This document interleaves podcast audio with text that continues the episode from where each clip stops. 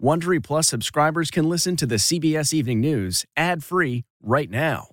Join Wondery Plus in the Wondery app or on Apple Podcasts. This spring, if you'd rather spend time enjoying your lawn instead of trying to keep it alive, there's good news. True Green is the easiest and most affordable way to get a beautiful lawn. All you have to do is water and mow, and they'll do the rest. Weed control, fertilization, aeration, and even some things you might not even think of. They'll do all of it, while you can do literally anything else. With True Green, you could have your lawn looking as good as a putting green. That's not hyperbole. True Green is the official lawn care treatment provider of the PGA Tour. True Green offers a satisfaction guarantee, and they have a verified best price promise, which guarantees you the lowest price with no compromise on quality. You do you. Let True Green do your lawn care. Visit truegreen.com to get the best lawn at the best price with the best people guaranteed. This episode is brought in part to you by Audible, your go-to destination for thrilling audio entertainment. Whether you're looking for a hair-raising experience to enjoy while you're on the move or eager to dive into sinister and shocking tales, Audible has an exclusive collection of thrillers from best-selling authors that will keep you on the edge of your seat. Like James Patterson's first audio-only thriller, The Coldest Case. Experience stories like never before, where every chilling detail is brought to life by captivating sound design. Plus, as an Audible member, choose one title a month to make yours forever. And now, new members can try Audible free for 30 days. Just visit audible.com/WonderyPod or text WonderyPod to 500-500. That's audible.com/WonderyPod or text WonderyPod to 500-500. Tonight, the very latest in the investigations into Donald Trump and what his former vice president is saying about that Mar-a-Lago search and whether he'll testify before the January 6 committee. As Mike Pence weighs a 2024 run for the White House, his message to fellow Republicans. Calls to defund the FBI are just as wrong as calls to defund the police. Plus, Rudy Giuliani spends 6 hours before a grand jury. CBS's Jeff Pegues is there. I'll talk about this until it's over. The CDC's COVID failure, the major overhaul for America's public health agency just announced. CBS's Dr. John LaPook speaks with the CDC director, Rochelle Walensky, for her only television interview. Was the agency up to the task of handling this pandemic? Gun violence in America. After 5 people are shot and 100 rounds fired in Philadelphia, CBS's Elaine Quijano is there tonight in one of the nation's deadliest cities. And a trip into the history books. CBS's Chris Van Cleve is on a flight honoring a pilot and pioneer. This is the CBS Evening News with Norah O'Donnell, reporting from the nation's capital. Good evening, and thank you for joining us on this Wednesday night. Tonight, Donald Trump's former vice president is speaking out for the first time since the search of Mar-a-Lago, and it comes as the January 6th committee is continuing its work. Well, tonight, the panel may have a new witness. Mike Pence says he would consider testifying if he is asked. You may recall there was a pressure campaign led by Trump for Pence to overturn the 2020 election and not certify the electoral votes in Congress. White House officials told the committee that when Pence didn't comply, the former president called him a wimp, and rioters called for his hanging. Well, Pence's comments came as Rudy Giuliani spent his day under oath before a grand jury in Atlanta that's investigating attempts to overturn the presidential election. We clearly have a lot of news to get to tonight, and CBS's Jeff Pegues will start us off from Atlanta. Good evening, Jeff. Nora, this Georgia investigation may pose the most imminent legal jeopardy for the former president, but it's also the work of the January 6th committee and its political impact ahead of 2024. And now that committee may have yet another star witness. If there was an invitation to participate, I would consider it. Today's remarks by former Vice President Mike Pence were the closest he has come to saying that he might testify before the January 6th committee. Even though the relationship between Pence and Mr. Trump is strained as a result of January 6th, Pence today did weigh in on last week's search of Mar-a-Lago while asking fellow Republicans not to target FBI agents. Calls to defund the FBI are just as wrong as calls to defund the police. Currently, Mr. Trump is under legal scrutiny in the state of New York, And in Georgia, the Fulton County District Attorney could be building a case against him.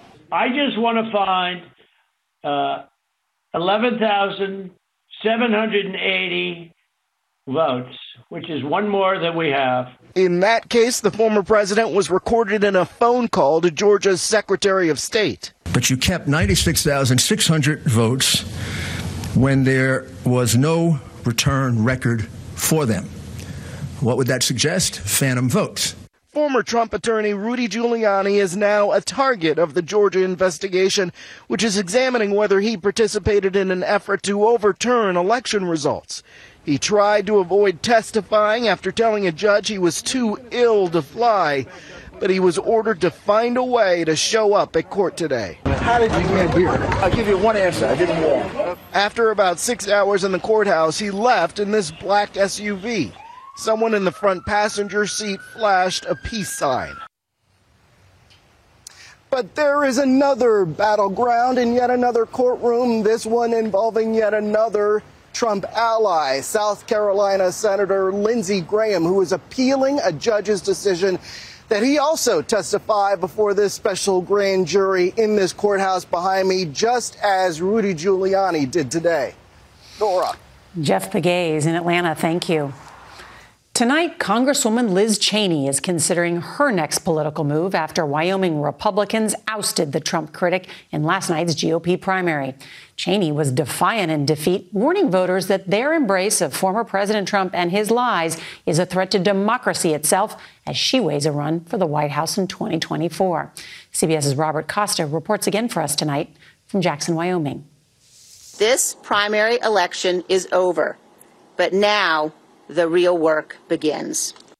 Moments after conceding in one of this summer's marquee races, Congresswoman Liz Cheney took the stage at dusk, with her father, former Vice President Dick Cheney, looking on, and outlined her next mission. I will do whatever it takes to ensure Donald Trump is never again anywhere near the Oval Office, and I mean it. Cheney quickly moved to set up a new political action committee explicitly focused on stopping Trump, whom she sees as a threat to democracy, due to the way he has convinced some Republicans to echo his baseless claim that the 2020 election was stolen. She also did not rule out a possible run for president in 2024. Abraham Lincoln was defeated in elections for the Senate and the House before he won the most important election of all. While Cheney has a national profile and fundraising base, her ambitions for a revival of traditional Republican politics face a stark political reality. The GOP here in Wyoming and in most red states remains the party of Trump. Cheney's Trump-backed challenger, Harriet Hageman, beat Cheney in a rout. We are no longer going to tolerate representatives who don't represent us.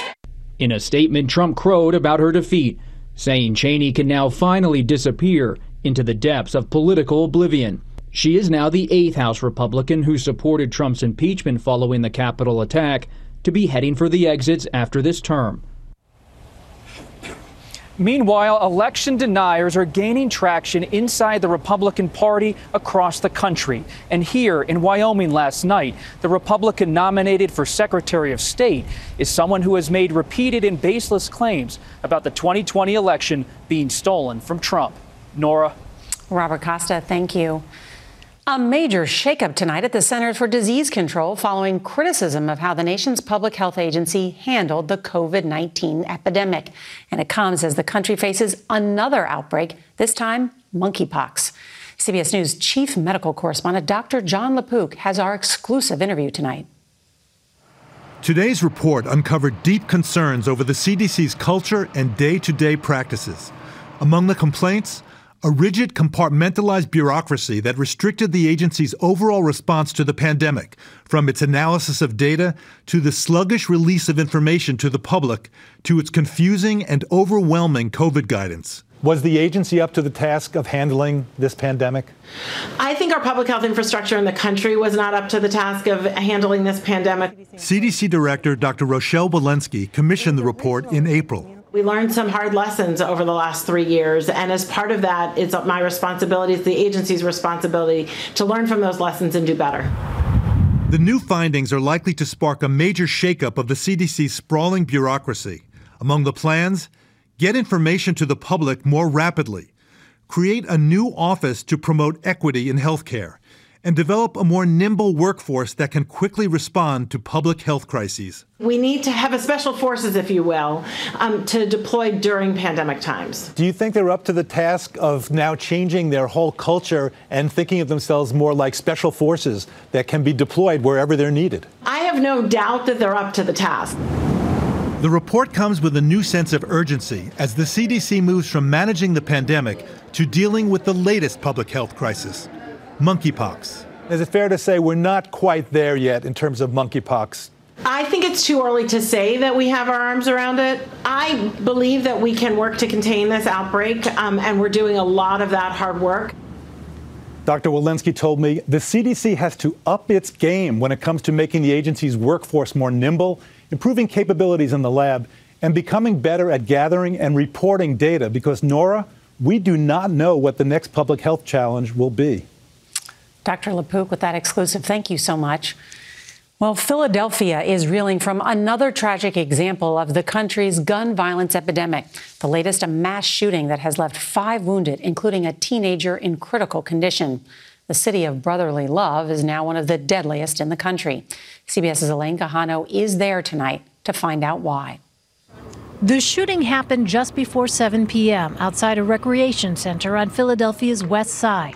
Police say 6 suspects armed with multiple guns fired nearly 100 shots, injuring 5 people. There are too many guns on our streets with devastating consequences. As we saw by the number of rounds that were taken off the sidewalk, there's no purpose for any of those guns other than to kill human beings. Guns have been used to kill 308 people in Philadelphia so far this year. More than 1,400 people have been shot in the city. That number of gunshot victims surpasses even bigger cities like New York and Los Angeles. Larry Krasner is Philadelphia's district attorney.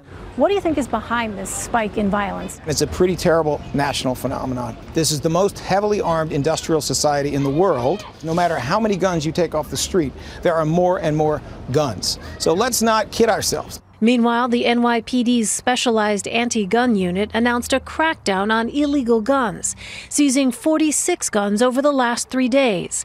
Police were joined by Jackie Rowe Adams, a mother who lost 2 sons to gun violence. You are killing each other. The police is not killing us. We killing us. Next week, new federal rules go into effect that will regulate unserialized parts used to create ghost guns. Here in Philadelphia, the ATF agent in charge told our CBS station that individuals are selling off inventory now, making it harder for law enforcement to trace those firearms. Norah? All right, Elaine Quijano, thank you. Overseas to Afghanistan now, where a large explosion rocked a Kabul mosque, killing at least 10 people, including a prominent imam. There was no immediate claim of responsibility. 1 year since the Taliban takeover, there's growing instability and a humanitarian crisis, with an estimated 25 million living in poverty. CBS's Intiaz Tayeb reports tonight from Kabul. We want to warn you that some of the images of children you're going to see are disturbing. Afghanistan is starving, and these babies are among the most malnourished. At Kabul's main children's hospital, infants receive specialized treatment. This mother tells us her 4-month-old son weighs just 6.5 pounds. Your son is so small, so frail. You must be very worried about him. Yes, we are so worried, she says. His older brother died, and I'm worried he will too. Hunger has long plagued Afghanistan, but since the Taliban's takeover 1 year ago, the Biden administration has frozen $7 billion in state bank assets, and other international donors who funded up to 80% of the economy pulled financial support. Doctors tell us they're struggling. Every day, 1 or 2 malnourished children die here, he says. You lose 1 or 2 children a day.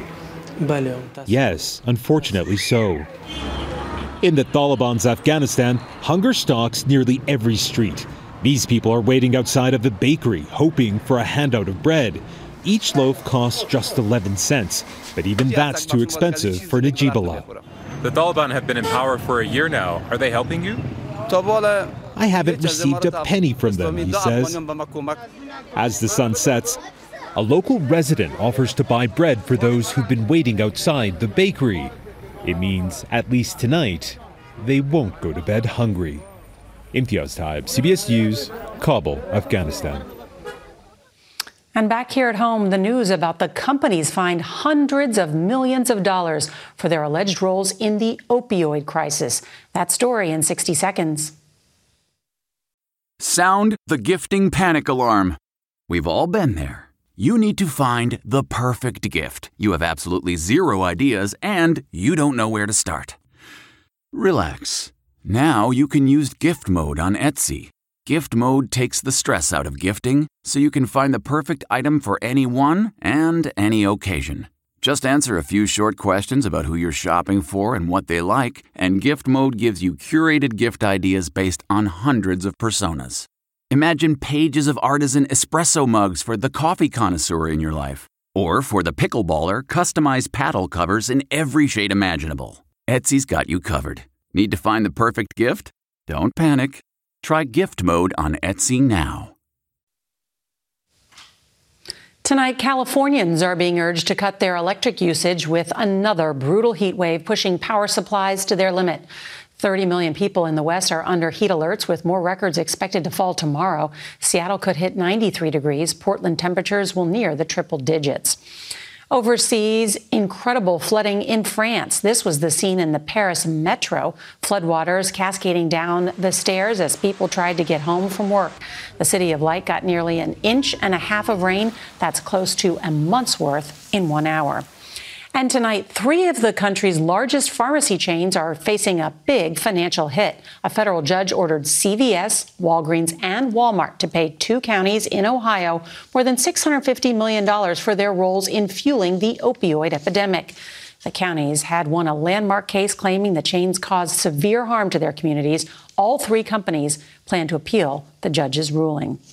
And still ahead, there is a growing healthcare crisis in America's delivery rooms, why mothers-to-be are dying, and what can be done to stop it. Despite spending more on healthcare than any other country, America continues to have the highest maternal mortality rate compared to other wealthy nations. Now new abortion bans are limiting women's healthcare options even more. CBS's Elise Preston goes in depth to look at the problem and possible solutions. I got you. Charles Johnson is trying to fill the void for his two sons, but the loss of their mother, Kira, in 2016 is too deep. Kira was robbed. When I see these boys and how amazing they are, it's bittersweet. It was supposed to be a routine C-section. The doors to the operating room opened and they closed behind Kira. Kira, that's the last time I saw her alive. In the U.S., at least 3,000 mothers have died during childbirth since 2016. 12 of the states that have the most restrictive abortion laws also have maternal mortality rates above the national average. Nationwide, Black women are 3 times more likely to die during pregnancy. I'm as terrified as the people that I take care of. Survival beyond pregnancy is the least of what we deserve. OBGYN Dr. Jamila Parrott says the blame goes beyond women simply having access to quality care. How do we get to Black women dying at a rate 3 to 4 times? We didn't get here overnight. I'll tell you that. There's lots of evidence, lots of research that shows Black women are treated differently when we seek care. We're not listened to in the same way. We're given a different level of care, a lesser level of care. I gotta say, looks like it's Pappy. Johnson is now sharing his wife's story to help other vulnerable mothers. Every time I share my experience, it's extremely painful. It's literally the worst thing that's ever happened. But my hope is that by telling the story, it will help prevent what happened to our families from happening to other families. Elise Preston, CBS News, Smyrna, Georgia. Should not have happened to them. And when we come back, trouble during a spacewalk, why a Russian cosmonaut was told to drop everything and get back inside. There was a bit of a scare today during a spacewalk outside the International Space Station. A Russian cosmonaut's spacesuit developed an electrical problem, and he was ordered to drop everything. He and a crewmate got back inside safely, but NASA says he was never in danger. Well, and back here on Earth, NASA is one small step closer to sending astronauts to the moon. The Space Launch System rocket was rolled out to the launch pad today at the Kennedy Space Center in Florida. There is a test flight without a crew later this month. All right, we'll be right back with a history-making flight in honor of a history-making woman.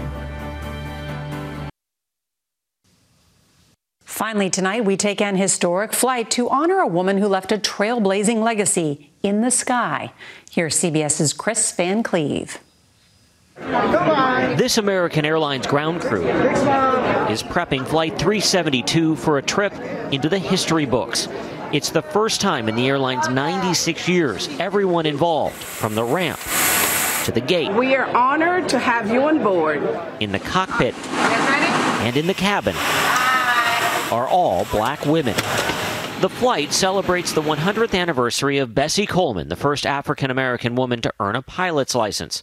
Coleman had to learn to fly in France because it wasn't an option here in the U.S. Her great-niece Gigi was on the celebration flight. Well, my great-aunt received her license 2 years before Amelia Earhart. She wasn't in the history books. No one knew about her. You can do whatever you want to in life. She runs the Bessie Coleman Aviation All-Stars, an after-school program aimed at inspiring kids, especially young people of color, to take flight. Now, I've never had an all-black female flight crew in my entire career. There are fewer than 150 black women airline pilots in the U.S. Captain Beth Powell is one of them. Representation is so important today, because when you see someone in yourself, you know it's possible. I can do this too. Sharing the story of Bessie Coleman in hopes of inspiring the pilots of tomorrow. Chris Van Cleve, CBS News, Phoenix. What a terrific story, and what a pioneer. That's tonight's CBS Evening News. I'm Norah O'Donnell in our nation's capital. Good night.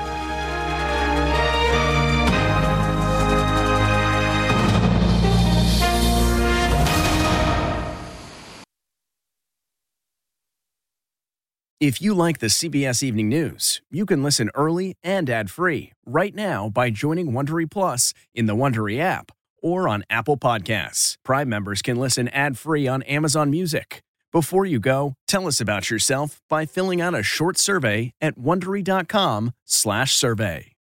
Hi, this is Jill Schlesinger, CBS News business analyst, certified financial planner, and host of the Money Watch podcast. This is the show where your money is not scary. It is a show that's all about you. It's your questions that make it possible for me to provide unconventional and entertaining insights on your money, and maybe more importantly, on your life. Follow Money Watch wherever you get your podcasts. You can listen ad-free on the Amazon Music or Wondery app.